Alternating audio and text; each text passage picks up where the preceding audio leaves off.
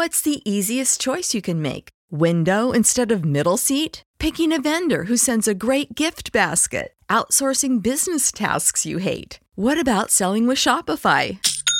Whether you're selling a little or a lot, Shopify helps you do your thing, however you cha-ching. Shopify is the global commerce platform that helps you sell at every stage of your business. From the launch your online shop stage to the first real life store stage, all the way to the did we just hit a million orders stage. Shopify's there to help you grow. Whether you're selling scented soap or offering outdoor outfits, Shopify helps you sell. Wherever and whatever you're selling, Shopify's got you covered. Sign up for a $1 per month trial period at shopify.com slash try. Go to shopify.com slash try now to grow your business, no matter what stage you're in. Shopify.com slash try. When you need mealtime inspiration, it's worth shopping Kroger, where you'll find over 30,000 mouthwatering choices that excite your inner foodie. And no matter what tasty choice you make, you'll enjoy our everyday low prices, plus extra ways to save, like digital coupons worth over $600 each week. You can also save up to $1 off per gallon at the pump with fuel points. More savings and more inspiring flavors make shopping Kroger worth it every time. Kroger, fresh for everyone. Fuel restrictions apply.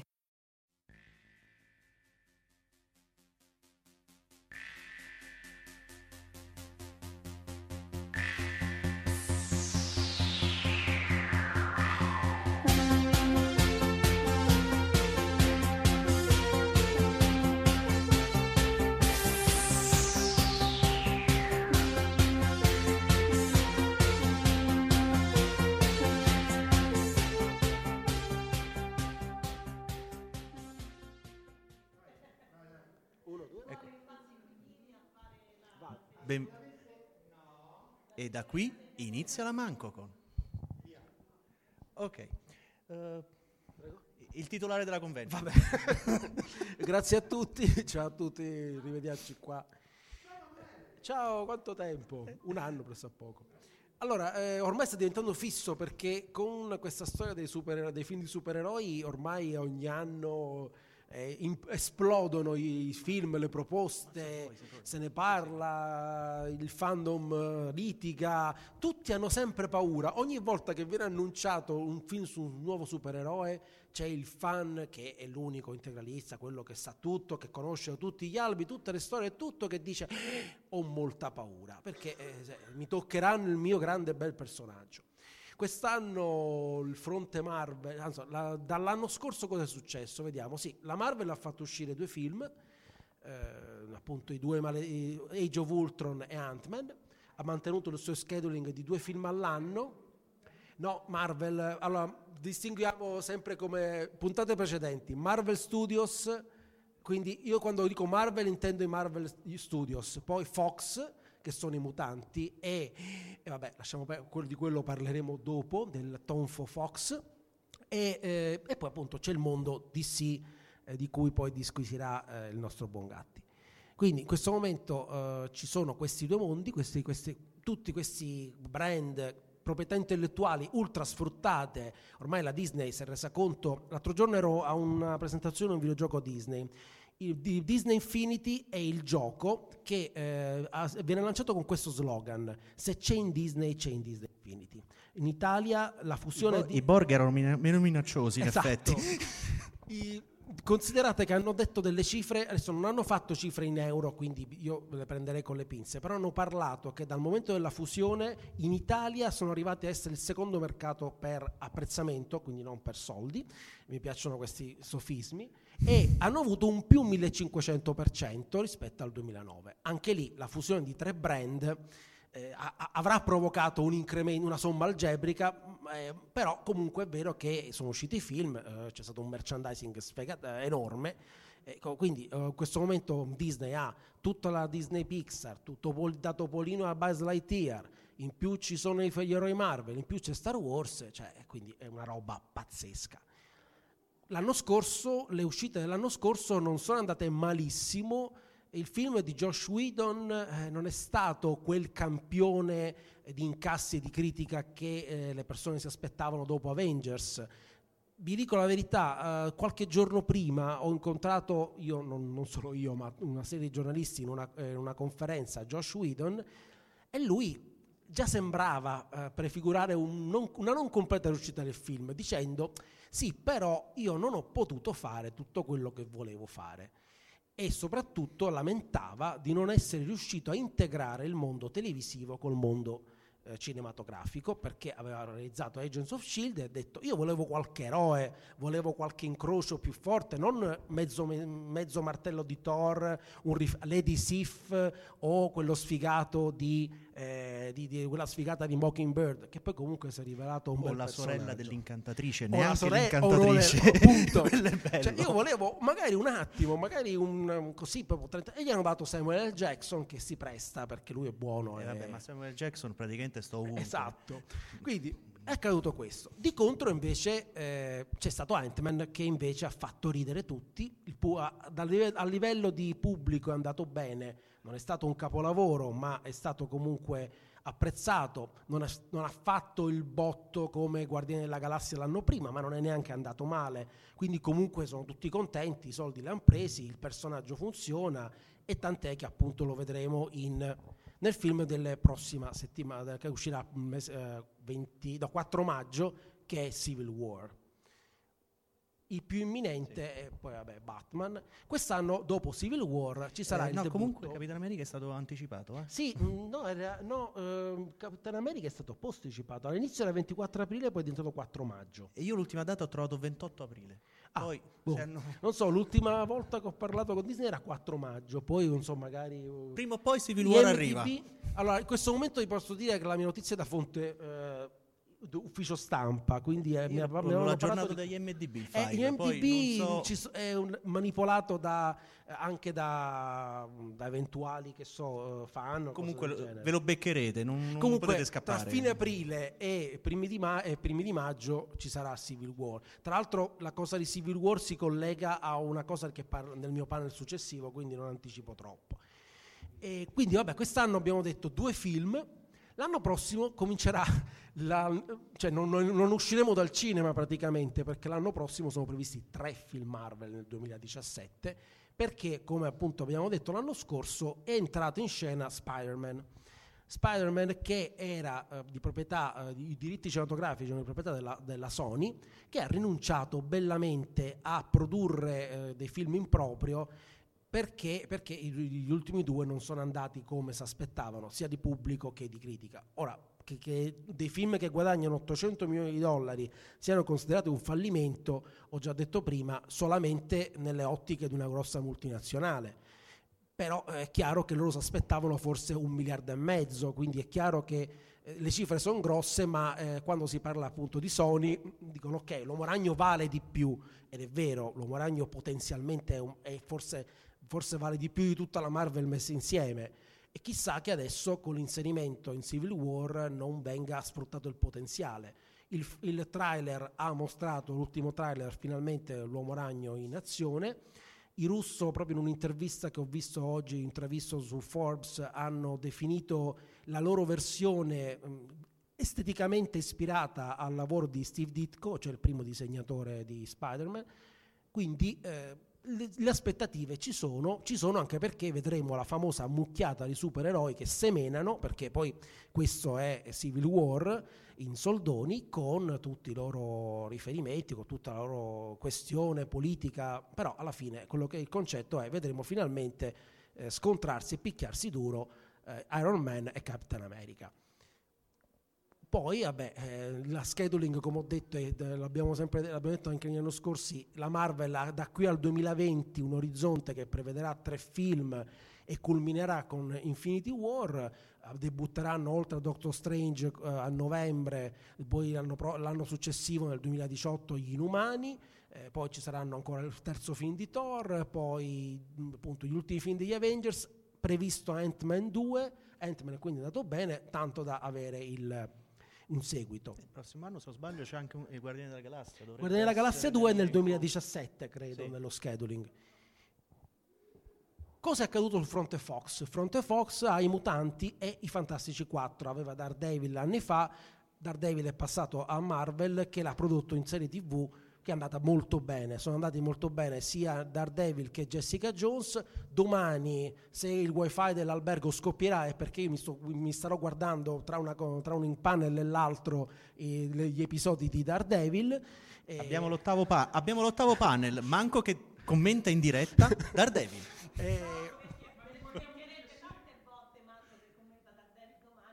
Nono panel, Mena Manco che commenta in diretta Daredevil. Quindi è andato molto bene. La Fox ha lanciato, l'anno scorso non ha lanciato film mutanti, quest'anno a febbraio è uscito Deadpool, brutto, sporco e cattivo, meta personaggio che piace tantissimo perché dice un sacco di parolacce, scatologico, fa le scorregge, eccetera, eccetera.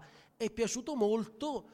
Ok, mi sono divertito, eh, però ok, il, sembra incredibile che il pubblico abbia scoperto le parolacce visto che Eddie Murphy eh, le, la, le, era esattamente così Sem- Beverly Scap. Non, è, non, aveva i superpoteri però alla fine sembra, incre- scusa, sembra incredibile che hanno scoperto un personaggio che si accorge della quarta parete. Quando nei fumetti sì. ce ne sono a quintali. Esatto, Ambush Bug, lo stesso Lobo che aveva lo stesso atteggiamento tra l'altro. Se vai al decennio o i due decenni prima trovi personaggi che si comportano esattamente come lui, però ah, Deadpool però va di moda.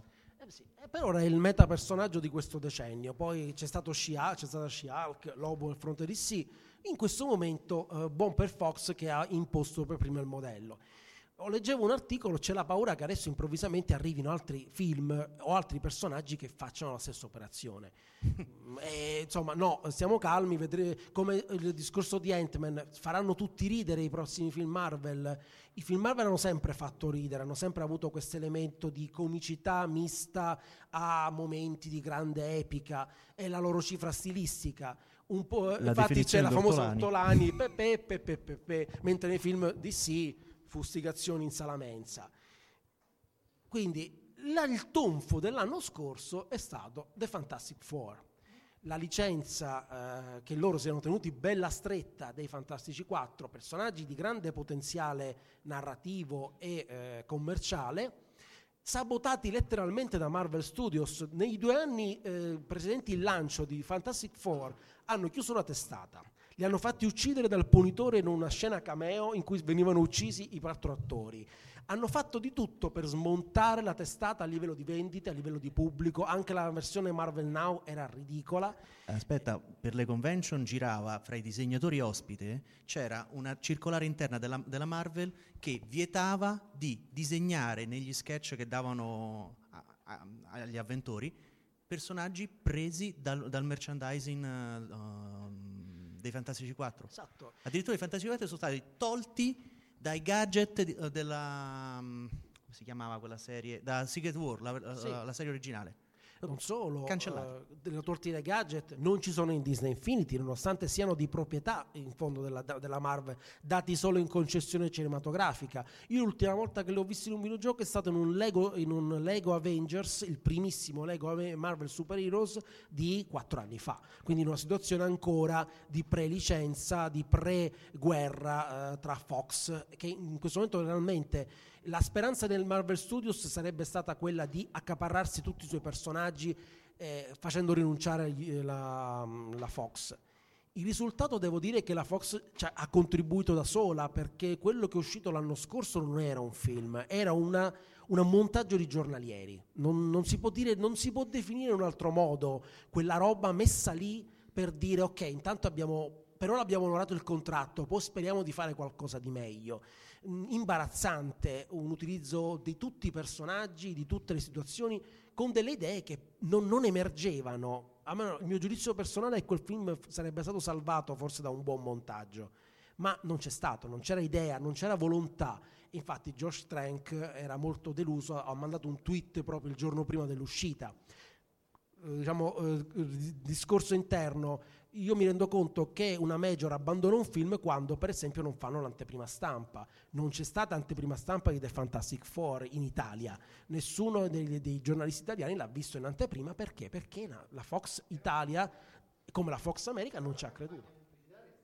Non così pesante. A un certo punto mol- eh, era molto eh, forte un tipo prima, se, fino a sei mesi prima. Poi a un certo punto mi è arrivato solo un comunicato un mese prima, esce tra sì, un mese. Sono passati pa- qualche passaggio televisivo, Sì. dei cartelloni e basta. Ri- consi-. Se consideriamo l'invasione di spot di Deadpool, tipo 37 spot, cioè se Vogliamo consi- parlare di qualsiasi cosa riferito a guerre stellari degli Ecco, ultimi mesi? esatto. Parliamone. che poi comunque Mancavano gli assorbenti di Sì, guerre stellari. Se poi comunque osserviamo che la furbizia Ecco appunto. Se poi osserviamo che la furbizia di chi realizza i trailer è quella di aggiungere mezzo secondo ogni volta, alla fine non è che vediamo chissà quanto del film, tant'è che tante cose di, di Star Wars, insomma, da quei trailer non si sono proprio capite e non si sarebbero mai capite. Dico per fortuna, qualche sorpresa Star Wars ce l'ha data, positiva o negativa che sia, poi ognuno le sue avrà le sue opinioni, ma qui parliamo di, della Marvel.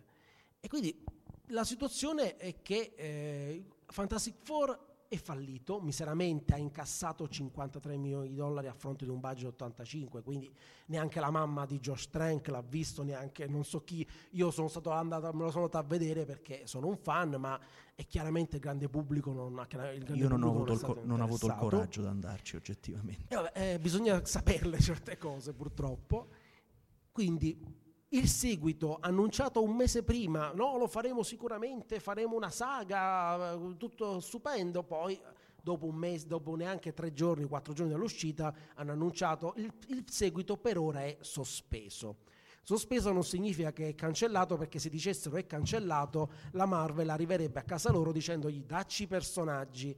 L'opzione scade nel 2022 fino al 2022 se non annunciano, se non, anzi se non mandano in sala un film o un qualunque cosa che non sia, diciamo, che non sia compiuto, quindi se non mandano in sala un prodotto compiuto, automaticamente i diritti torneranno alla Marvel, che potrebbe ragionevolmente pensare a, a un orizzonte dal 2020 in poi, visto che Robert Downey Jr. ha più di 50 anni, Chris Evans magari costerà troppo, magari gli altri personaggi costeranno troppo, quindi potrà riesplorare le proprie frontiere con i Fantastic Four, sempre che eh, la- hanno, hanno mantenuto, a livello fumettistico, hanno mantenuto due personaggi che sono completamente scomparsi. sono pronti a Susan e, e Reed sono scomparsi. Non- con, le- con l'ultimo riavvio della continuity non ci sono, nessuno sa che fine hanno fatto.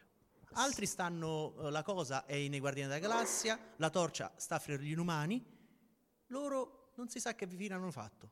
Addirittura la- una delle poche delle serie animate della Marvel, eh, Hulk and the Agent of Smash, è stata chiusa perché faceva riferimento, fra le altre cose, ai Fantastici 4. Esatto, c'era Reed Richards, Quindi eh, non ci sono, vanno, vanno tolti. Eh, quindi in questo però sai, eh, nella Marvel funziona in tutto il mondo dei supereroi un supereroe è- non, non- non muore finché non si vede il cadavere e non muore in realtà mai per cui anche se si vede il cadavere se serve torna quindi magari prima o poi se servirà per ragioni di opportunismo commerciale come come giusto in fondo, adesso non è che io demonizzo il commercio perché questa è gente che paga gli stipendi, parliamoci chiaro, eh, alla fine vedremo che cosa accadrà eh, con i Fantastic Four.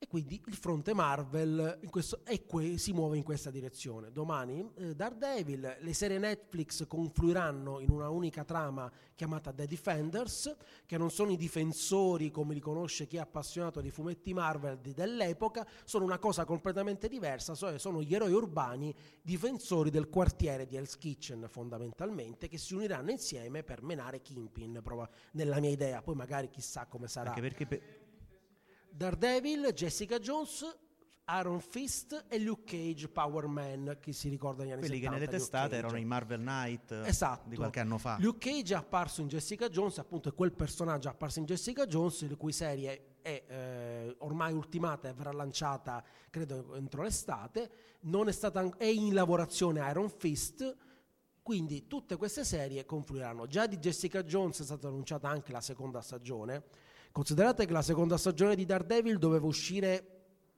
cioè non si sapeva, è stata anticipata perché il successo è stato così alto che hanno subito prodotto una seconda stagione di Daredevil. Quindi il mondo Netflix ha dato molte soddisfazioni alla Marvel e a Netflix, a Netflix stessa e quindi quel mondo in questo momento è lanciato eh, verso il mondo Agent of Shield vive, va avanti, è una serie che uno dice vabbè ok, è carina, Sta lì. Vediamo, mi diverto, ogni tanto qualche episodio mi fa dire bello, carino, qualche episodio mi fa dire no, cam- perché uscirà uno spin-off eh, con eh, il- la, il- la spia inglese e Mockingbird, che sono i due personaggi in questo momento secondo me più interessanti della serie principale e che giustamente all'ABC hanno pensato facciamo uno spin-off, quindi togliamo magari l'elemento più interessante.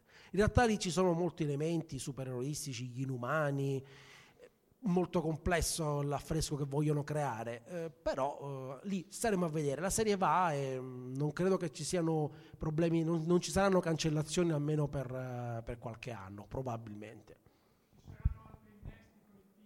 Eh, teoricamente sì, teoricamente eh, l'hanno già fatto per esempio con Agents of Shield, gli, gli eventi di Sokovia, ehm, riferimenti. Il problema è che i riferimenti sono abbastanza labili. Un titolo di giornale, ah, è successo questo a Sokovia, e, le- nelle- e ne parla in un esempio di, di Agents of Shield. In Ant-Man, eh, Ant-Man attacca la base degli Avengers, non so se è uno spoiler, ma lo dico, e ehm, nel- in, un, in un episodio di Agents of, di Agents of Shield c'è uno che dice chiamiamo gli Avengers, no, hanno un problema di infestazione di formiche.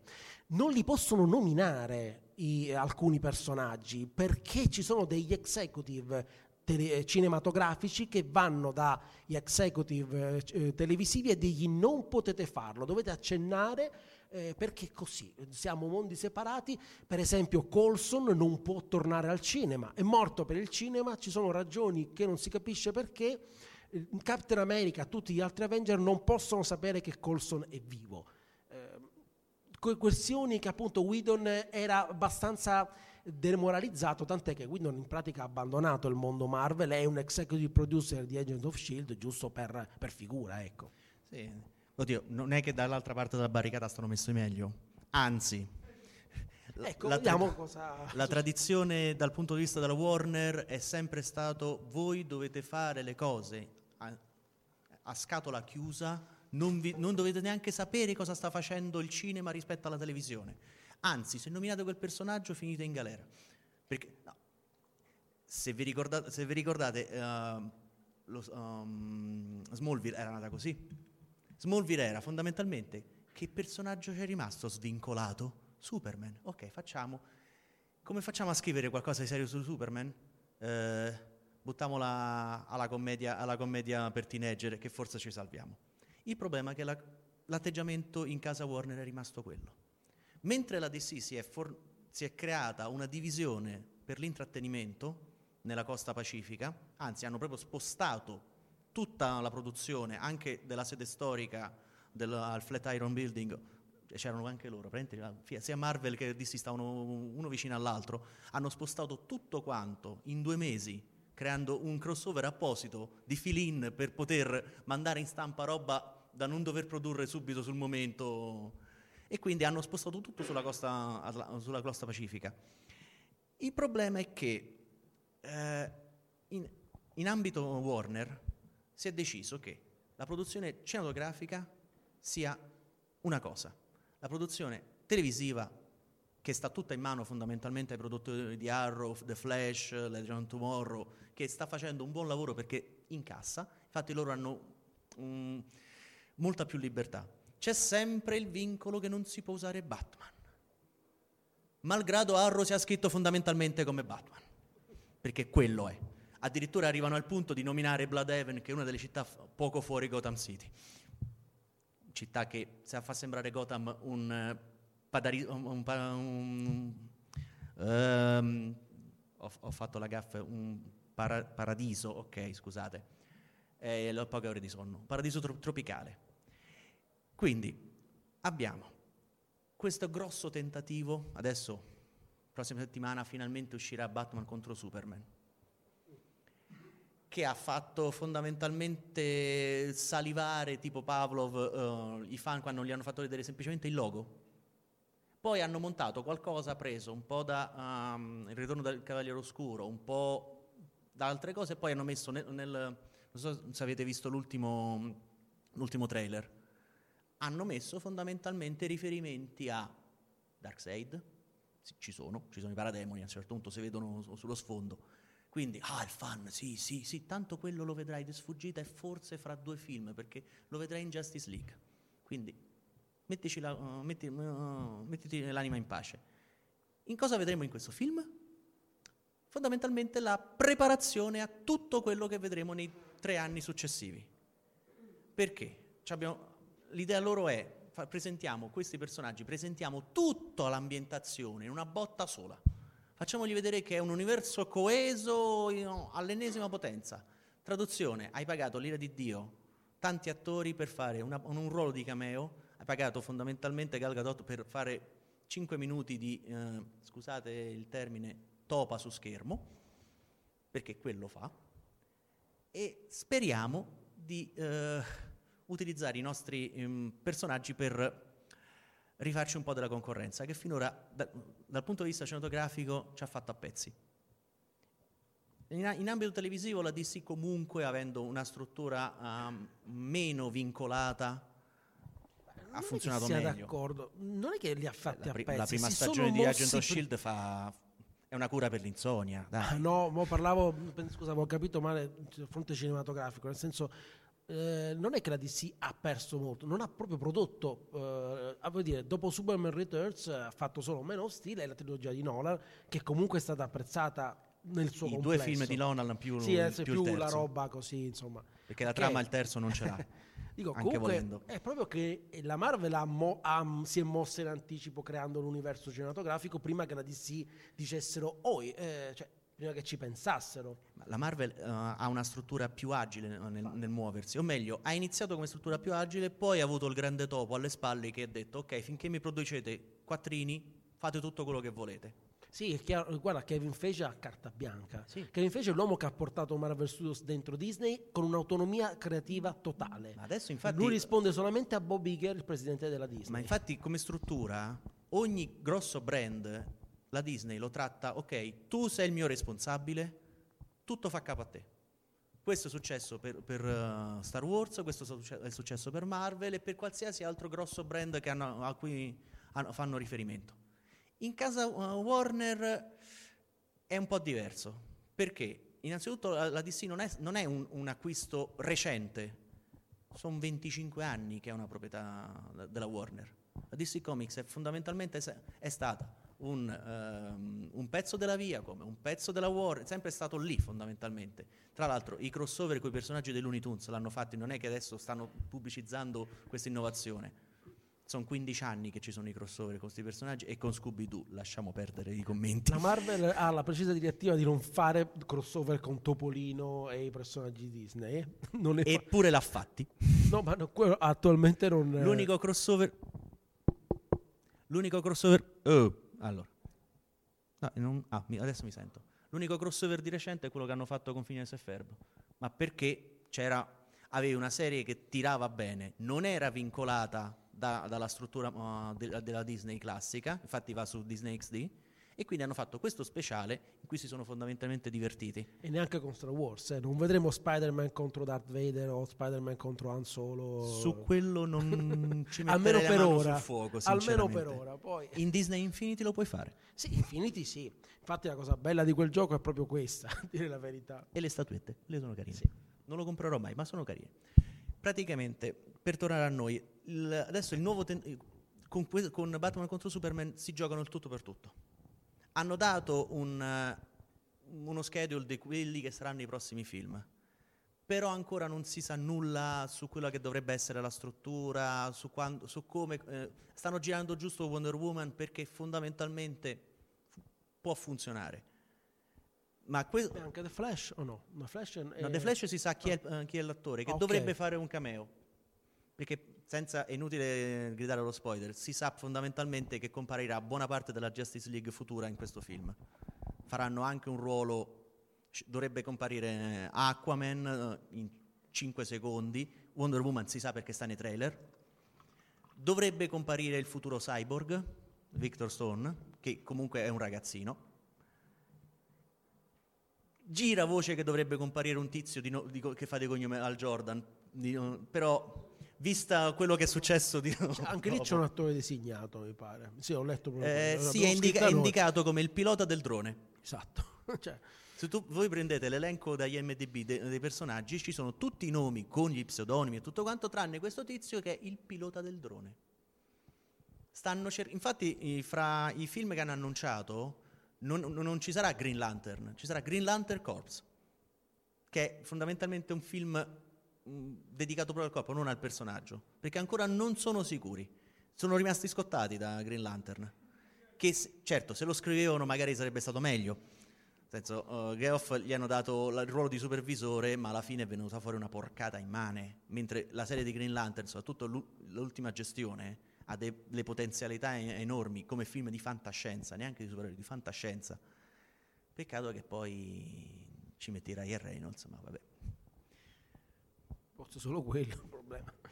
È per tacere del resto, fondamentalmente. per carità, le uniformi erano carine, però bella copertina, ma la ciccia dentro il libro deve averla. Dica? Eh sì, Cosa non dice in Deadpool, me lo dico. su tutto, su tutto. Sì, cioè, Vabbè, ma lì se ne approfitta essendo uno dei produttori esecutivi, sai. vabbè, si sfotte pure, dice ma come ha fatto Ryan Reynolds a fare carriera, cose così, vabbè, è il gioco... Beh, quello è normale, è, è il personaggio che te lo consente. Esatto. Mentre purtroppo c'è quest'idea che i personaggi della DC debbono essere seri. Ora va bene Nolan, che infatti al terzo film ha svaccato.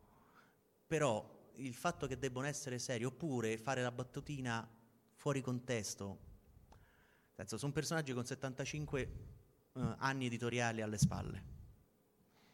Eh, Ce l'hai il materiale dove andare a pescare, ce l'hai un po' d'autori che ti possono dire come si comportano, hai tutta una produzione animata sotto Poldini che vende da morire, funziona benissimo. Chiedere a loro? No, devi fare, devi fare la fine della recensione di Ortolani, sono peccatori. Ma Suicide Squad invece? Suicide Squad è quello credo, molti l'hanno definita la risposta a Guardiani della Galassia. Infatti, Perché Suicide Squad è una testata che esiste dagli anni 60. Era un'idea di radunare i peggiori tagliagole, dargli la possibilità di redimersi o perlomeno di scontare un po' d'anni di pena e mandarli a fare il lavoro sporco. Il- la formazione non conta perché negli anni c'è stato chiunque là dentro, c'è stato addirittura il pinguino, quindi che poi mi devi spiegare in un gruppo come Suicide Squad il pinguino cosa può fare, però vabbè. È un tentativo soprattutto di mh, cavalcare un personaggio molto, eh, molto famoso in DC, Harlequin, che a livello di eh, vendite se la batte con Deadpool, è l'equivalente fondamentalmente. Che Harlequin, piccola nota, era nata come eh, il, um, il braccio destro del Joker. ma nella serie animata mi pare nasce, no? Sì, nasce nella serie animata come pre- era la spiegazione del perché il Joker riesce sempre a scappare dall'Arkham Asylum. Sì, la psicologa. Perché c'è questa psicologa che è innamorata di lui e gli apre i cancelli. Negli anni è stata modificata in vario modo tramite Poison Ivy, che è una, una sua amica molto stretta, amico, amico, che l'ha fondamentalmente eh, manipolata a livello, a livello genetico, quindi adesso ha un- capacità rigenerative, è, è molto più forte e agile di una persona normale, è pazza come un cavallo e questo funziona benissimo. E infatti fondamentalmente Suicide Squad serve a lanciare il personaggio perché il resto hanno messo in mezzo personaggi relativamente sconosciuti a chi non è un fan di sì.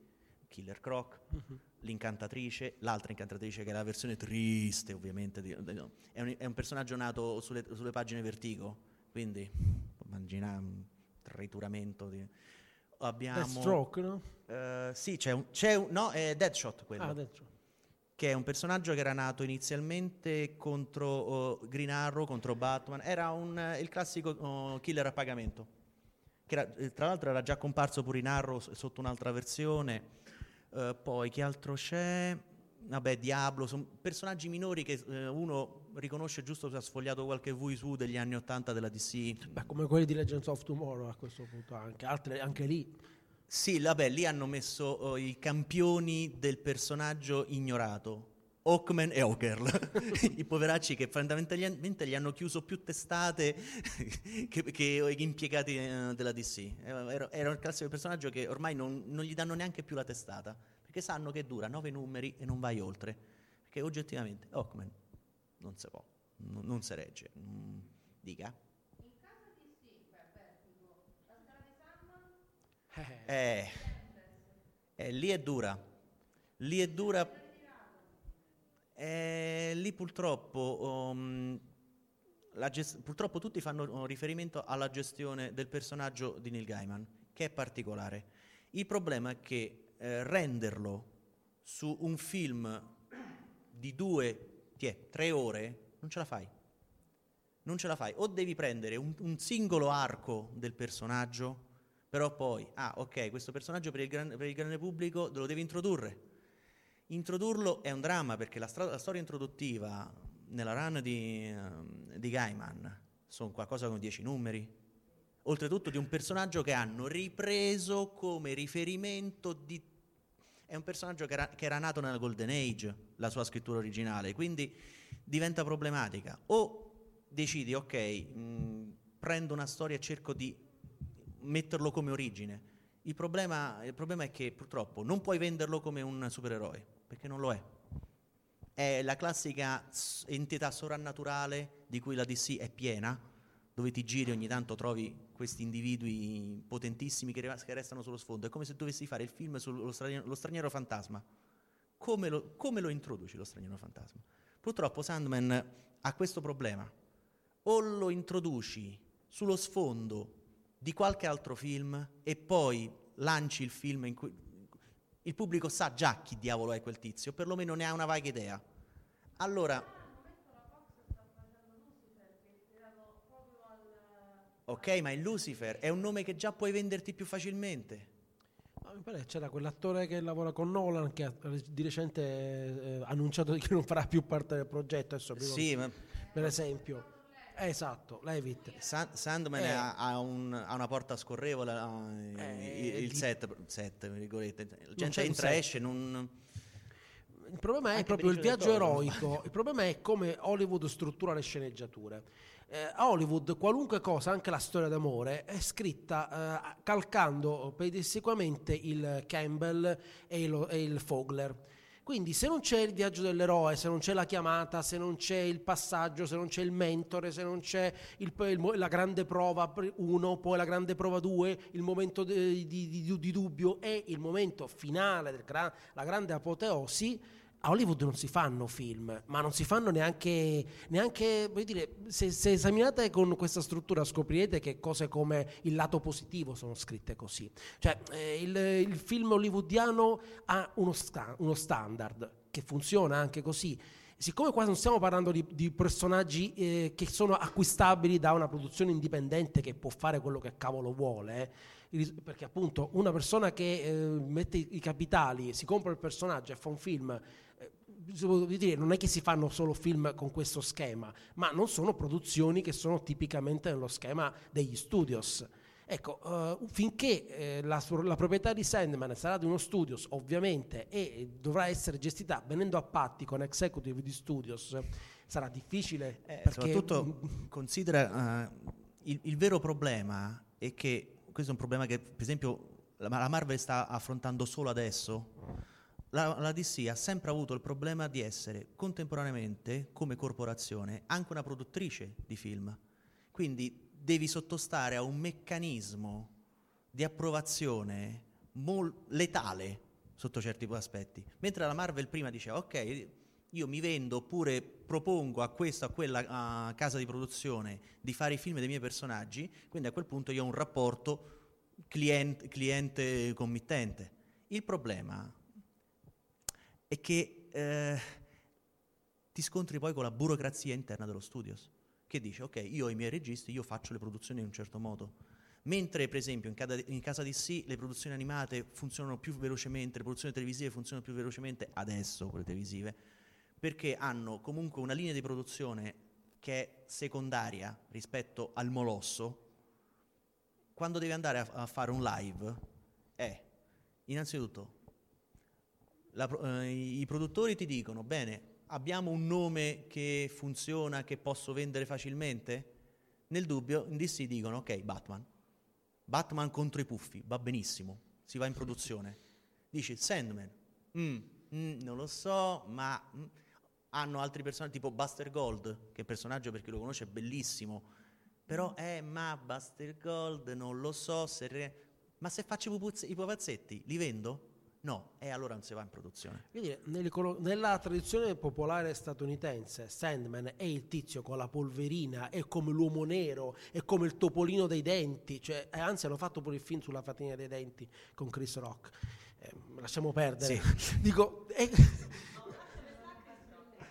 voglio dire... eh, Beh, tra l'altro Sandman compare nelle cinque leggende. Esatto. Con un aspetto completamente diverso. Ma lì hanno trasformato in una specie di Justice League Sì. i, i personaggi della Una lega degli popolare. straordinari esseri. Un film che tra l'altro non ha fatto un euro, nonostante secondo me sia una delle produzioni di DreamWorks più interessanti di questi anni. Che Però, oltretutto ha un ritorno come fandom eh, solamente di fanfiction e di fan art. eh, Quel però- film è. Però è stato così, ta- cioè non, non sono previsti seguiti, mentre Kung Fu Panda 3 probabilmente ci ammorberà fino al 2037.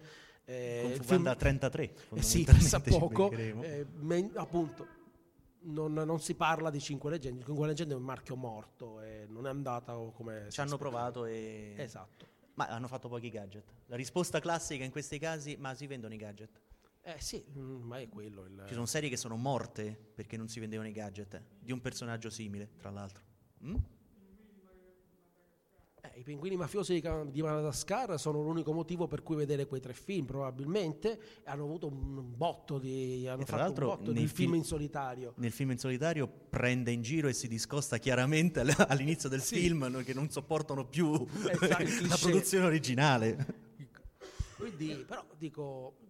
Vabbè, poi, poi ho una particolare avversione verso il modello DreamWorks che non mi piace, eh, contrapposto al modello Pixar. Poi questi sono. Tra l'altro in Casa di sì c'è un altro film che è attesissimo di cui non si sa assolutamente nulla se non l'annuncio. Lego Batman. Eh beh, Lego Batman eh, lì il, il si film devono sbrigare, Lego The l'altro. Movie ha fatto un successo strepitoso, è previsto un seguito e Lego Batman è nello scheduling perché vogliono trasporre, cioè anche lì è possibile con i Lego eh, utilizzare diverse licenze di diversi mondi narrativi perché la Lego eh, li ha appunto acquisite in sé sia per prodotti narrativi che per scatole di gioco che per videogame. Quindi comunque li vedremo nei film, nelle produzioni Lego ve- vedremo cose, fusioni di personaggi e di universi narrativi che non potremo vedere eh, in, eh, Sì, tra in l'altro l'unica cosa annunciata di Lego Batman è che ci saranno tutti i Batman. Infatti si devono sbrigare perché vogliono avere Adam West, vogliono avere Ho Michael giocato Keaton. tutti. nel Lego Batman l'ho giocato al mood Adam sì, West, è c'è. carinissimo. Hanno annunciato che vogliono gioco- avere tutti i personaggi di tutte le versioni a, a- a costo di Ok. crearli Vabbè, appositamente. tanto sono io dopo, Aspettatevi quindi- lo scatolone con solo Batman fondamentalmente che, che uscirà. Però- Ok. Dicono Eh. che questa parte è finita, però cioè, Io vedo ancora 30, mi- 30 35. secondi. Ah, ok, quella là è la- Siamo s- oltre 34. Chi c'è dopo? Ci sarebbe una persona che parla di, di teoria dei una cosa difficilissima, teoria dei giochi e uscite cinematografiche, Fuggite, sciocchi! che si unisce in realtà a que- anche a questo discorso e, e vedremo come, anche a quello che parliamo di supereroi. Però per quello è necessario il mio portatile con la presentazione, quindi un attimo di pazienza. Ed ora i tempi tecnici. Allora, eh, adesso continuo a mh, un argomento che si collega in realtà, almeno poi mh, nel- in, una, mh, in uno dei casi che illustrerò, proprio a- anche alle guerre di Major s- sui supereroi. In questo caso però eh, evocherò un caso di studio che si è compiuto, nel senso che eh, sono, usci- sono stati annunciati i film, sono usciti, si sono confrontati sul mercato e c'è stato quindi un vincitore e un vinto, mentre ancora nel caso- nell'ultimo caso non c'è stato. E quindi sarà interessante vedere come le major operano a livello strategico per decidere le loro uscite. Ragioniamo su un fatto. Quindi, teoria dei giochi, niente di astruso, non ci saranno formule matematiche, non ci sarà niente di, di complicato perché il formalismo matematico lo lascio eh, a chi vuole studiarlo. La guerra delle Biancaneve. Sì, l'equilibrio Nash lo mostrerò, però senza fare dimostrazioni. In un articolo, quindi la, la fonte è questa, mh, anni fa, nel 2011, leggo questo articolo in cui eh, si parlava, quindi come pregresso, della guerra delle Biancaneve, cioè come ehm, cosa era accaduto tra, nello scontro tra due major che erano la eh, Relativity Media e l'Universal Pictures che nel 2010 annunciano entrambe di avere in produzione un film basato sul personaggio di Biancaneve. Biancaneve è un personaggio fuori diritti, quindi chiunque può fare un film, fare un, un, progetto, un fumetto, una storia, è utilizzabile da chiunque, non c'è una proprietà sul nome Biancaneve. Poi se io voglio usare quella Disney, devo pagare alla Disney per l'immagine e tutto, però il nome in sé è un fuori diritti. Quindi all'inizio eh, veniva, Relativity realizzò oh, questo progetto, cioè lanciò questo progetto chiamato eh, Brothers Grimm Snow White, che poi divenne Mirror Mirror, e la Universal annunciò eh, l'uscita di Snow White e The Huntsman, eh, Biancaneve e il cacciatore, che doveva uscire nel dicembre del 2012. Cosa è successo? Nel giugno aveva, la Relativity aveva annunciato eh, nel 29 giugno 2012. Quindi mm, si, è verif- si, è verificata, non dico una completa sovrapposizione, ma un momento in cui i film potevano essere in sala affiancati. Ora, cosa c'è da, c'è da ragionare su che cos'è l'anno per le major cinematografiche? L'anno essenzialmente, come per tutti noi, 52 fine settimana. Sono pochini, eh, sono da piazzare in 52 fine settimana fi- tutti i film di, di una produzione, specialmente i film più importanti. Non tutti sono sfruttabili se eh, diciamo che ci sono fine settimana che sono mortali, immaginiamo in Italia eh, far lanciare un film nella settimana del Sanremo o negli Stati Uniti lanciarli durante il Super Bowl o le World Series. Non solo, ci sono invece dei weekend lunghi molto importanti. Negli Stati Uniti c'è il, il, ringraziamento oppure il 4 luglio, in Italia c'è Natale oppure Pasqua. Quindi è fondamentale accaparrarsi quello spazio. Non solo, è fondamentale non avere possibili concorrenti, perché qual è il problema ormai con i moderni multisala? Io ho una scelta, se ho due film che sono relativamente simili tra loro, comunque mi dividerò il mercato, comunque c'è il rischio. E questa è una situazione che ricorda molto una Mm, diciamo, una, un aspetto della teoria dei giochi che è chiamato il gioco del pollo, ossia il chicken's run. Pers- mm, avete visto, se vi ricordate, i film degli anni 50 in cui c'erano queste prove tra ragazzi a chi accelerava più forte in una, so, in una, in una strada che magari aveva una curva un burrone alla fine. Il più bravo, eh, il vincitore di una sfida del genere era quello che diciamo, sollevava l'acceleratore per ultimo. Il primo che accele- acce- solleva l'acceleratore e rinuncia, che fa la figura del pollo, è il perdente.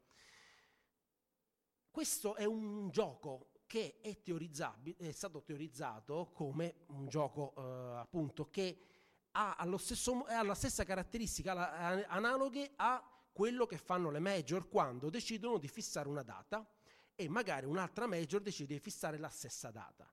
A quel punto c'è una gara di resistenza psicologica, potrei dire, tra le due major, a chi molerà per primo, perché ragioniamo su, uh, su che cosa, uh, questa parte di, di, teoria poi magari la, la riprendo dopo.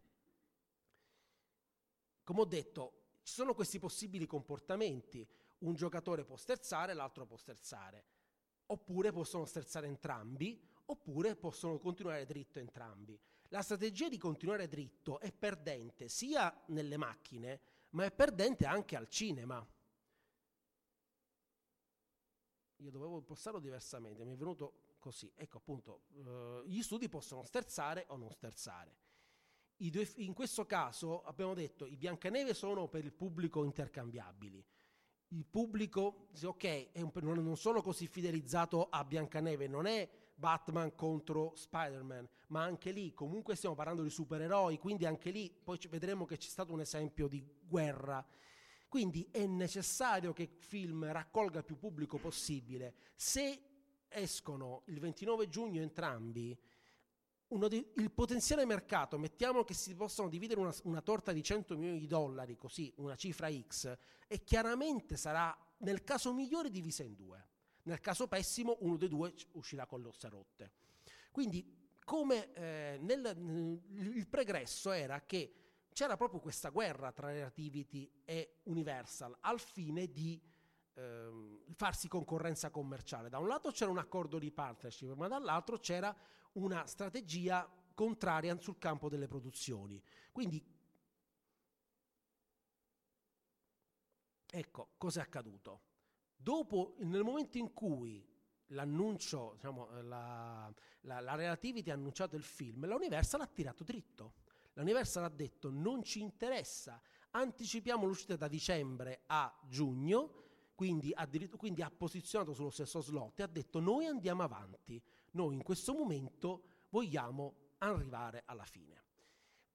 In, eh, quello, tornando indietro appunto uh, al ragionamento, che cos'è l'equilibrio di Nash? L'equilibrio di Nash in realtà è quello per cui ci sono dei comportamenti da parte dei giocatori che consentono di raggiungere comunque un massimo guadagno, detto in, uh, detto in soldoni, che sono indipendenti l'uno dall'altro, cioè comunque una situazione di equilibrio esisterà, una situazione nella quale sarà possibile per entrambe guadagnare. La situazione per quale per entrambe guadagnare è alla fine che almeno una rinunci, che o una o addirittura entrambe rinuncino, perché se rinunciano entrambe, ecco, esempio, uh, se rinunciano entrambe, nel, caso, nel, primo, nel primo caso, perdono entrambi, che so, quei 10 milioni di dollari di spese di preproduzione. Ok, abbiamo capito che per il 29 giugno non ce la facciamo entrambi, rinunciamo, non ce la faremo. Oppure una delle due rinuncia. A quel punto una guadagna, l'altra perde. Oppure possono andare avanti entrambe, appunto, eh, sia appunto in un caso, e in quel caso si divide, si, quando metto meno 50 significa che perdono.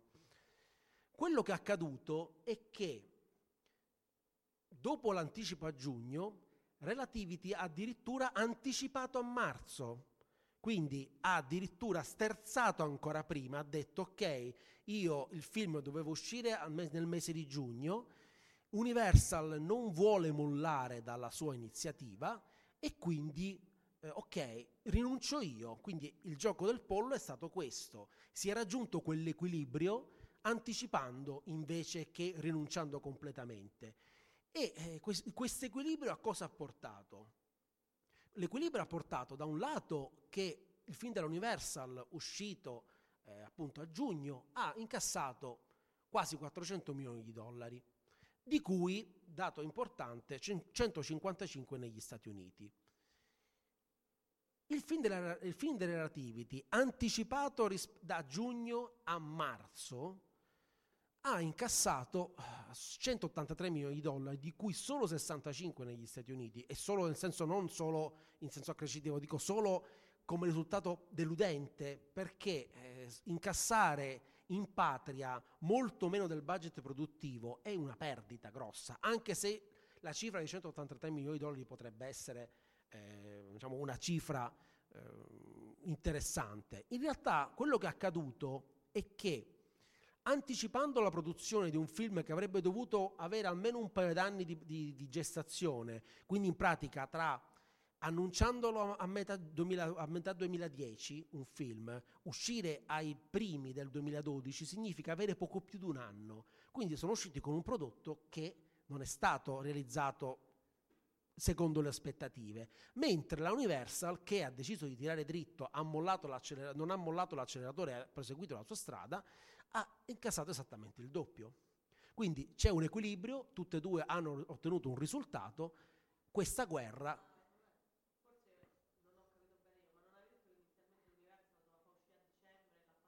Lo doveva farlo uscire a dicembre, lo anticipa a giugno. A giugno, stessa data di Relativity.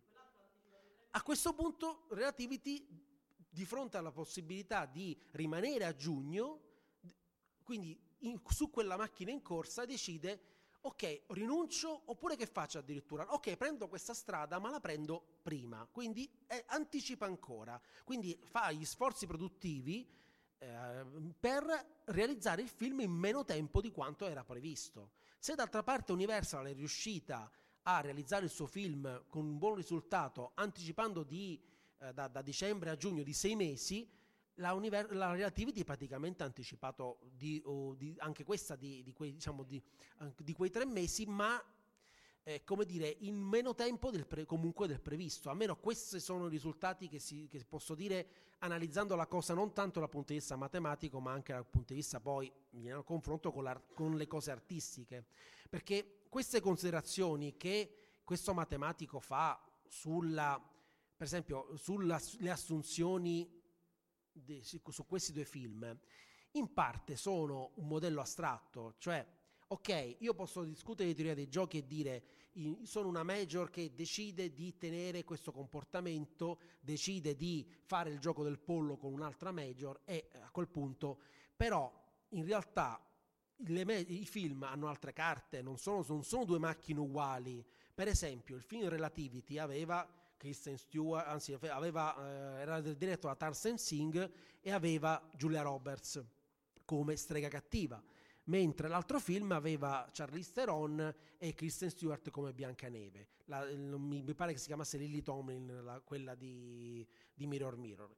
Quindi comunque anche lì è possibile dividere il pubblico in maniera matematica? No, perché le attrici possono avere un pubblico, un, un fandom, possono avere diciamo delle, in qualche modo delle, de, de, dei seguiti che non sono quelli eh, del banale pubblico che, che, va in sala e decide ok, vedo un film come un altro. Quindi se il modello astratto mi dice ok, questo è un gioco, questo è un modello applicabile alla teoria dei giochi, questo è un tipico gioco a somma zero perché appunto entrambi in qualche modo possono vincere o perdere. È un gioco che presuppone una cooperazione tra i due affinché si possa guadagnare, perché la cooperazione è nel senso non tanto di collaborazione fattiva, ma di comportamenti indipendenti che in qualche modo portino comunque a un risultato. Quindi se questo è un modello matematico è vero che stiamo parlando comunque di progetti che hanno un seguito presso un pubblico, quindi non è esattamente la stessa cosa, però comunque è questo una, diciamo, il modello di studio che porta gli analisti delle major a programmare la, eh, le uscite cinematografiche, cioè ragionare su le date obiettivo, ragionare su quei momenti in cui voglio che il mio film esca e vedere se ho più forza dell'altro. I casi più recenti sono quelli della Marvel che abbiamo visto prima. La Marvel ha programmato tutti i suoi film fino al 2020. Se li ha cancellati non è stato per ragioni o li ha cancellati, li ha spostati, anticipati o ritardati, non è stato perché un concorrente si è proposto nella gara e ha detto ok, adesso io corro insieme a te. No, è stato perché aveva sue ragioni, per esempio l'introduzione di Spider-Man ha portato a un terzo film a slittare altri film, ma non, non si è posta eh, né questo problema con Star Wars. Star Wars è stato annunciato per fine di dicembre negli Stati Uniti. Quel 18 dicembre in quel momento è morto. Warcraft, che doveva uscire quello stesso mese, è stato rinviato al 2016 perché si sono resi conto che non potevano affrontare il colosso Star Wars. Qualunque, in questo momento Disney è la macchina vincente che decide dove direzionarsi e gli altri o collaborano spostandosi o perdono o rischiano di perdere perché poi non si può sapere, però sapete, Star Wars penso che chiunque... Eh, di contro, l'esempio che vuole, che un esempio interessante è che la, la, Disney ha fatto questo gioco del pollo con la, il mercato italiano. Ecco perché dico che non sempre tutto è ehm, esaminabile solo con un modello matematico. Perché? Perché in quello, la Disney in un primo momento aveva rinunciato in Italia al 18 dicembre, che poi è diventato il 16. Perché?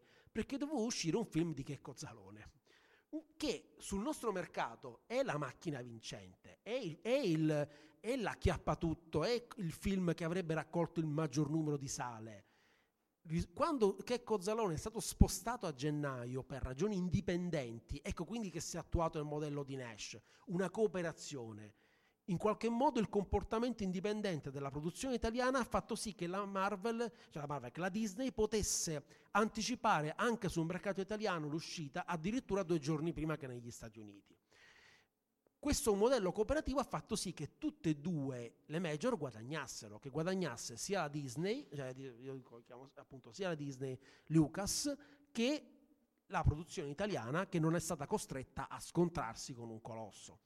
Probabilmente non dico che eh, avrebbero monopolizzato, e la mia opinione è che questi due film insieme avrebbero monopolizzato a, a danno di altri, non tanto di se stessi, però in termini di, di, di, di, pubblico potenziale c'è anche da dire che qualcuno che dice ok c'è sto Star Wars che è una roba che mi ricordo quando ero bambino, non parlo dei fan, parlo del pubblico, grande pubblico, di fronte a se ride con che cozzalore magari dice ok preferisco, preferisco ridere non lo so. È chiaro che hanno ragionato in questi termini. Perdere anche un solo spettatore che comunque a Natale sarebbe venuto ma trovandosi il concorrente non ci va è, è, è preferibile appunto evitare è preferibile non sovrapporsi. E un caso simile è avvenuto anche per esempio con Civil War e Batman v Superman appunto, ho fatto, parlato di eh, Star Wars episodio 7. Civil War nel 2013 è stato fissato al 4 maggio 2016. Come dicevo, la, la Disney ha detto le produzioni Marvel avranno questo calendario, appunto, adeguatevi voi del, del settore. Batman v Superman in origine era a luglio 2015, poi per ragioni di eh, scheduling commerciale la DC ha tentato il gioco del pollo mettendola il 6 maggio. Ha tentato il gioco del pollo perché in realtà la Disney ha continuato, si è strafregata, finché poi è stato anticipato al 25 marzo in, negli Stati Uniti, 23 in, uh, 23 in, uh, in, in, Italia perché? Eh, perché non ci provano, ok? Eh, l, l, hanno ve- voluto vedere se la concorrente forte si spaventava, ma non si sono spaventati. 4 maggio è rimasto negli Stati Uniti e 4 maggio rimarrà e poi uscirà anche in Italia quasi in contemporanea per quello che sono le mie notizie, quindi comunque anche lì in questo momento sappiamo che Relativity ha perso la sua battaglia, eh, nonostante diciamo, rinunciando. Ora vedremo che cosa accadrà, perché eh, que- nel caso delle Biancaneve c'è un, un, un particolare da chiarire, eh, un particolare da esaminare, sempre per ra- le ragioni artistiche. In quel momento non c'erano film su questo per, su, su Biancaneve e eh, le, le, la Mirror Mirror si è esposto anche il rischio di tastare l'interesse del pubblico verso il personaggio. Cioè, in qualche modo, mh, a differenza di Civil, War, di Civil War e Batman v Superman, che hanno dei fandom, hanno degli, che hanno in qualche modo dei, dei mondi separati e quindi possono attrarre sia lo stesso pubblico ma anche pubblici diversi, Biancaneve, boh, eh, vediamo se il grande pubblico è interessato. Con questo gioco si è esposta la prima Relativity con un prodotto scadente. Il risultato negativo ha fatto sì che Universal magari sistemasse il tiro, realizzasse un film leggermente migliore. In questo caso non credo che ci siano cose di questo genere perché Batman v Superman e Civil War hanno, se per quanto raccontino da un certo punto di vista la stessa storia, cioè la storia di supereroi che si picchiano, in qualche modo eh, sono comunque dei prodotti differenti, quindi eh, non dividono eh, completamente, il, almeno hanno i loro fan specifici. D'altra parte comunque dividevano il grosso del pubblico. Se eh, il 4 maggio nei multisala statunitensi e italiani ci fossimo trovati Batman v Superman e Civil War, sicuramente avremmo fatto tutta una scelta. Noi fan magari saremmo andati a vedere sabato uno e domenica l'altro, ma il non fan che decide di vedere un film al sabato o un film la domenica avrebbe scelto e quindi comunque uno dei due avrebbe perso.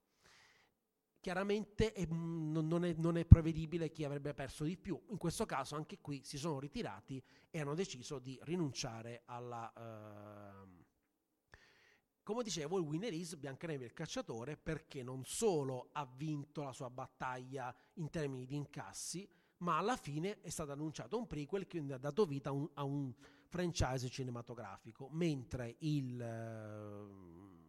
il, diciamo, l'altro film in qualche modo non ha dato vita a niente perché non è stato quel grande successo che si aspettavano. E quindi diciamo, ecco, ho, non ho detto tutto quello perché francamente annoiarvi con eh, formalismi non mi interessava, però penso che oh, 20 minuti eh, erano quelli che mi prefiggevo a dire la verità, non avevo bisogno di più, di forse mezz'ora. To. che mi dite se qualcuno... Comunque, questo è diciamo la, il modello, questa è la, la curiosità matematica che ehm, quello che diciamo, all'altra vorrei dire appunto è che questa teoria, che è una teoria matematica, in realtà è, è una teoria economica perché ehm, per esempio eh, tutte le sue applicazioni hanno consentito a Nash di vincere il premio Nobel non per la matematica che non esiste, esiste appunto la medaglia Fitz, eh, ma il premio Nobel per l'economia. Quindi per quanto eh, si pensi che gioco sia una parola associata quindi a come ha fatto Gino agli scacchi o a cose ludiche, in realtà la, eh, se qualcuno volesse approfondire i manuali o i libri di teoria dei giochi anche a livello divulgativo, non dico quelli a livello matematico, scoprirebbe che sono essenzialmente dei bademecum di strategie aziendali, vengono usati in ricerca operativa, in, eh, in studi microeconomici e macroeconomici, quindi comunque eh, non, sono, non è ludica ecco, la, la, teoria dei giochi, è, tutta, è, tutt'altro che una materia su cui ridere o, o che provoca divertimento, ma è, se male applicata por, può portare anche a perdite da parte delle major o da parte di chi eh, non gioca opportunamente.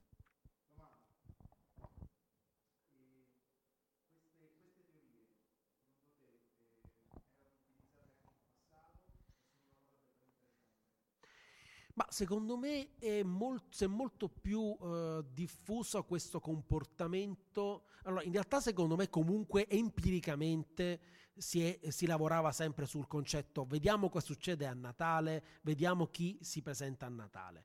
È chiaro che empiricamente è, è, un, è un modello facile da osservare 52 settimane, alcune settimane sono calde, altre sono inutili. In Italia, per esempio, non abbiamo 52 settimane, in Italia ne abbiamo almeno 8 in meno vere, perché è inutile dircelo, sono 20 anni che ci dicono che la stagione eh, aumenta a luglio ad agosto, in realtà ad agosto i cinema chiudono, forse qualcosa esce a luglio, ma stiamo parlando di un mercato in cui appunto cose come Guardiani della Galassia eh, vengono spostate da luglio a settembre perché non c'è mercato. Quindi comunque una, un, si è sempre fatto che poi si faccia con un formalismo, sicuramente forse una cosa, un'osservazione più recente, perché appunto più recentemente una classe di considera che eh, Nash ha vinto negli anni 60 la medaglia, il, il, Nobel, cioè la teoria dei giochi è diventata di diffusione popolare a livello di nomea grazie al film per esempio negli anni 90 e di diffusione quindi comunque in quel periodo presso anche gli studi economici, mh, diciamo presso quella che è la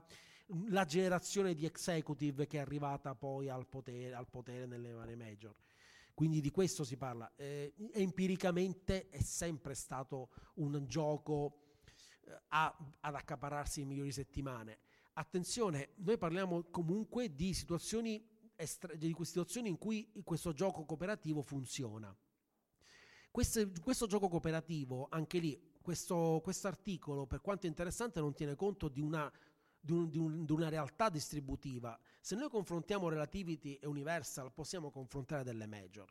Se confrontiamo DC Comics e Marvel, confrontiamo delle grosse major, quindi confrontiamo due realtà, ma un piccolo non può di suo certe volte decidere la settimana, per quanto sia possibile. Certe volte il distributore gli dice, senti, io ti posso mettere a ottobre, ti posso mettere a gennaio, a febbraio, ti posso mettere anche contro Star Wars, sì, ma io ho un prodotto di fantascienza fatto in economia, non è esattamente un, un concorrente di Star Wars. Eh, però non, non, c'è niente da fare, eh, tu sei, non sei la mega produzione, il distributore ti impone una data in contemporanea alla grossa produzione e tu prendi legnate. Eh, che so, Ex Machina non è andato benissimo perché non mi ricordo, c'è forse qualche film Marvel in contemporanea, cioè ci sono delle situazioni per cui ti ritrovi il, i cartoni animati non Disney che escono a Natale in contemporanea al prodotto Disney quasi sempre prendono legnate per, per, la, per, la, mancata esposizione. Lì non possono decidere di sterzare, di muoversi, di anticipare. Mm, queste strategie da gioco del pollo potrei, non le possono fare. Gli costringono, li mettono su, eh, metaforicamente su una macchina e gli dicono tu vai verso questa casella che è questo giorno. Sì, ma c'è Brave eh, non mi interessa, io ti posso dare questo spazio perché non hai questo potere.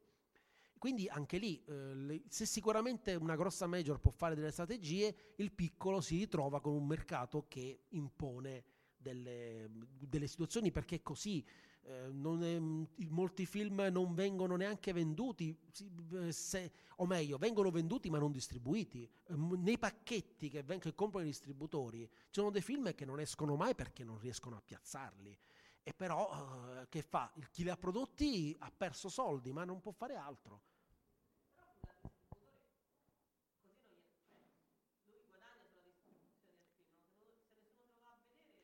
Ma, ma tu preferisci avere la sala con un prodotto Disney e quindi dare tu, le, le, tu, i tuoi due schermi al prodotto Disney e a una commedia che magari avrà un suo pubblico o darla al prodotto Disney e al prodotto indipendente.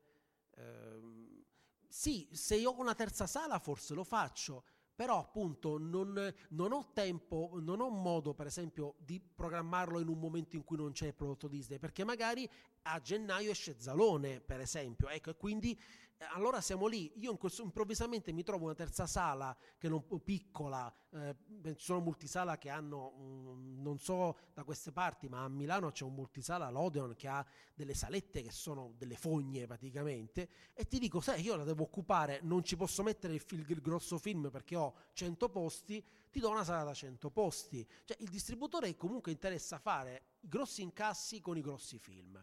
I filmetti quelli che considera filmetti perché commercialmente non riesce a venderli o vendono molto meno, sono comunque un rischio di perdita e boh, è legittimo dire, eh, ci sono sale che invece fanno politiche che tentano di valorizzare le uscite minori. Lo fanno, è un rischio imprenditoriale. Esiste anche questo, questo, questo, queste sale. Con, con, alcune sale, per esempio, trasformate in multisala, molto spesso si ha il film indipendente proprio per questo motivo.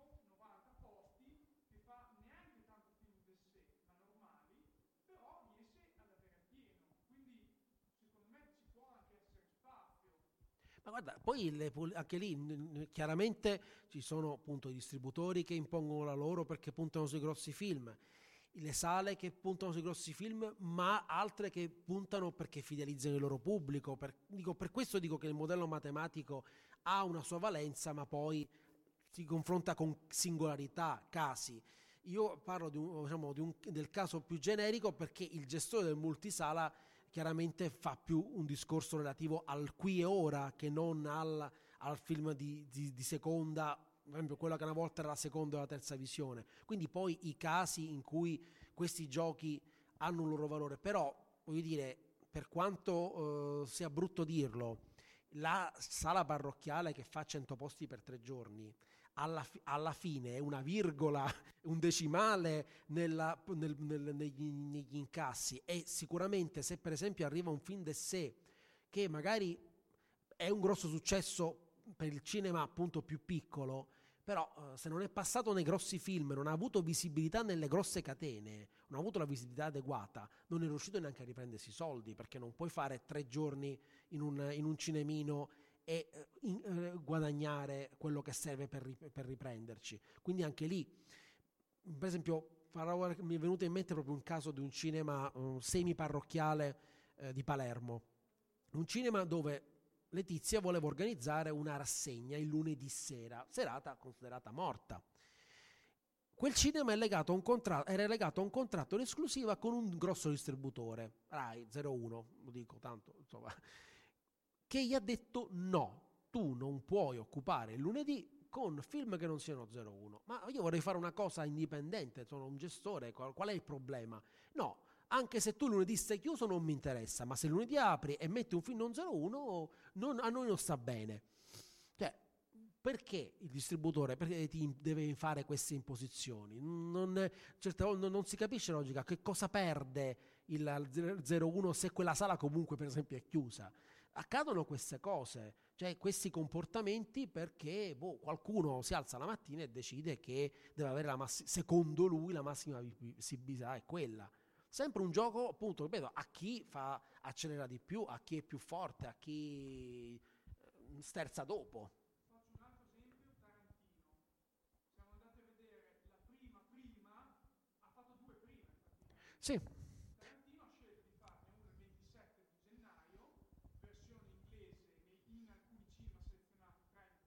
Sì, l'ho visto al mezzo, all'Arcade di Mezzo esattamente in quella versione. Alla biblioteca, no? Mi pare.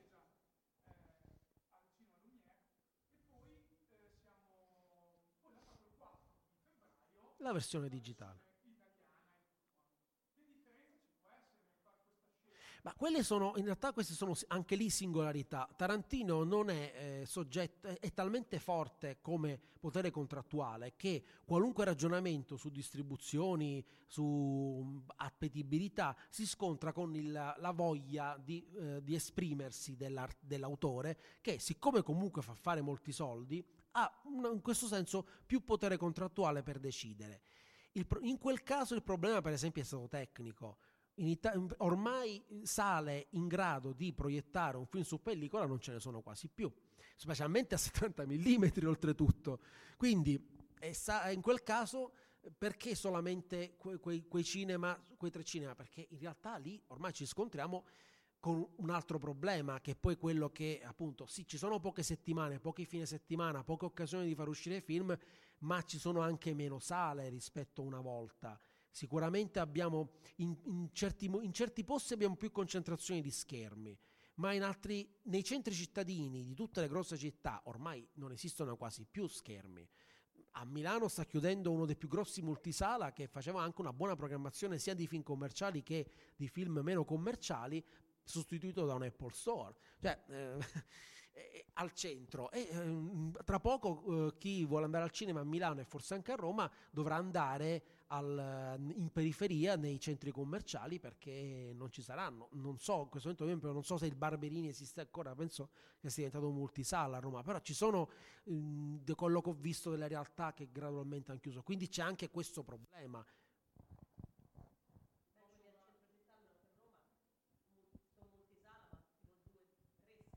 Sì. Centro commerciale. Sì, però è, è, paradossale che il centro commerciale di 18 sale, sempre per questo gioco a chi fa la voce più dura, alla fine programmi su 9 sale il film del momento molte volte.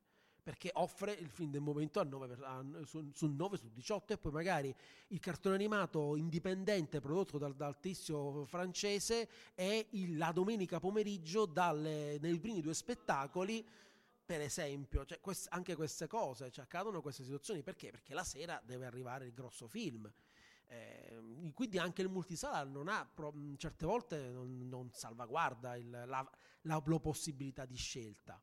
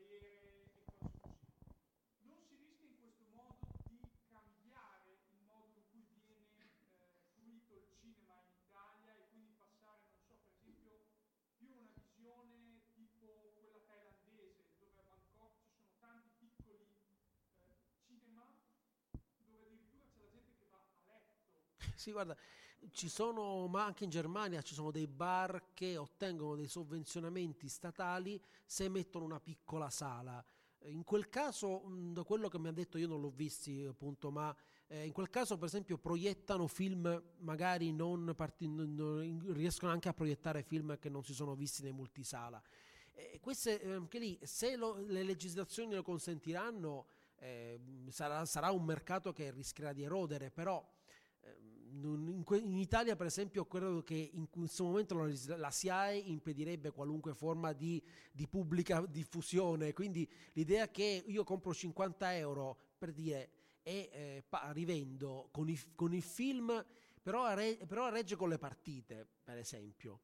Eh, con, il- con- con- i film, ehm, con i film nuovi, non so, penso che verrebbe caricata di dazi, secondo me, e quindi renderebbe sconveniente questa, que- questa possibilità. Credo che sia, almeno al momento, credo che sia difficile pensare a un'introduzione in Italia di una cosa del genere in questi termini. Io ho letto di recente un comunicato stampa che parlava della diffusione in 4K, però anche lì solo in televisori particolari, cioè proiettori e televisori appunto che supportino il 4K, ma di film in contemporanea con l'home video. Eh, Quello eh, sì, ok, ormai sono realtà come Infinity, come Netflix che è arrivata, un- tante realtà di streaming. Arriveranno anche streaming in 4K eh, che potranno essere visti da chi avrà device adatti. Per ora è, mh, in questo momento vedo l'Italia muoversi sull'home video in questo settore. Non ti nascondo che in questo momento ho ca- mi è capitato di vedere film in streaming legale in anteprima, nel senso mh, una cosa che mi è capitata è proiezioni stampa non fatte in cinema pubblici, ma con un eh, link a Vimeo con un username e password data ad hoc per vedere quel film. Lì nessuno ha controllato che io, uno, non mi sia scaricato il film. A parte che l'ho, l'ho potuto scaricare perché con Vimeo ci vuole niente, però c'era una bella filigrana, quindi comunque non è particolarmente interessante. Però due, nessuno ha controllato che io non abbia chiamato tutti i miei amici a casa e detto guardiamoci questo film, dai. Eh, però questi sono casi, eh, diciamo, limite, sono casi che riguardano appunto eh, qualche film su cui non si fa ancora investimento. Cioè ancora in Italia abbiamo un modello legato alla sala, alla distribuzione e alle, quindi alla- al mode- a questo modello ehm, di sala cinematografica.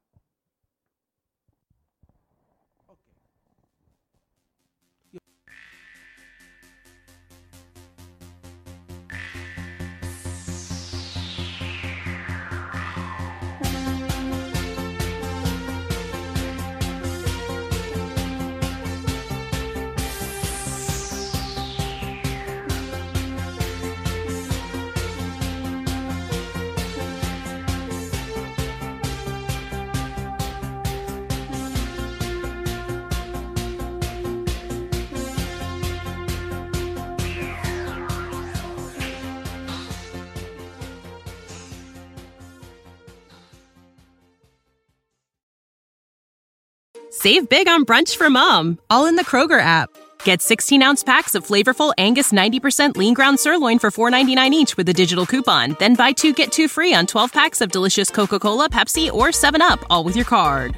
Shop these deals at your local Kroger today or tap the screen now to download the Kroger app to save big today. Kroger, fresh for everyone. Prices and product availability subject to change. Restrictions apply. See site for details.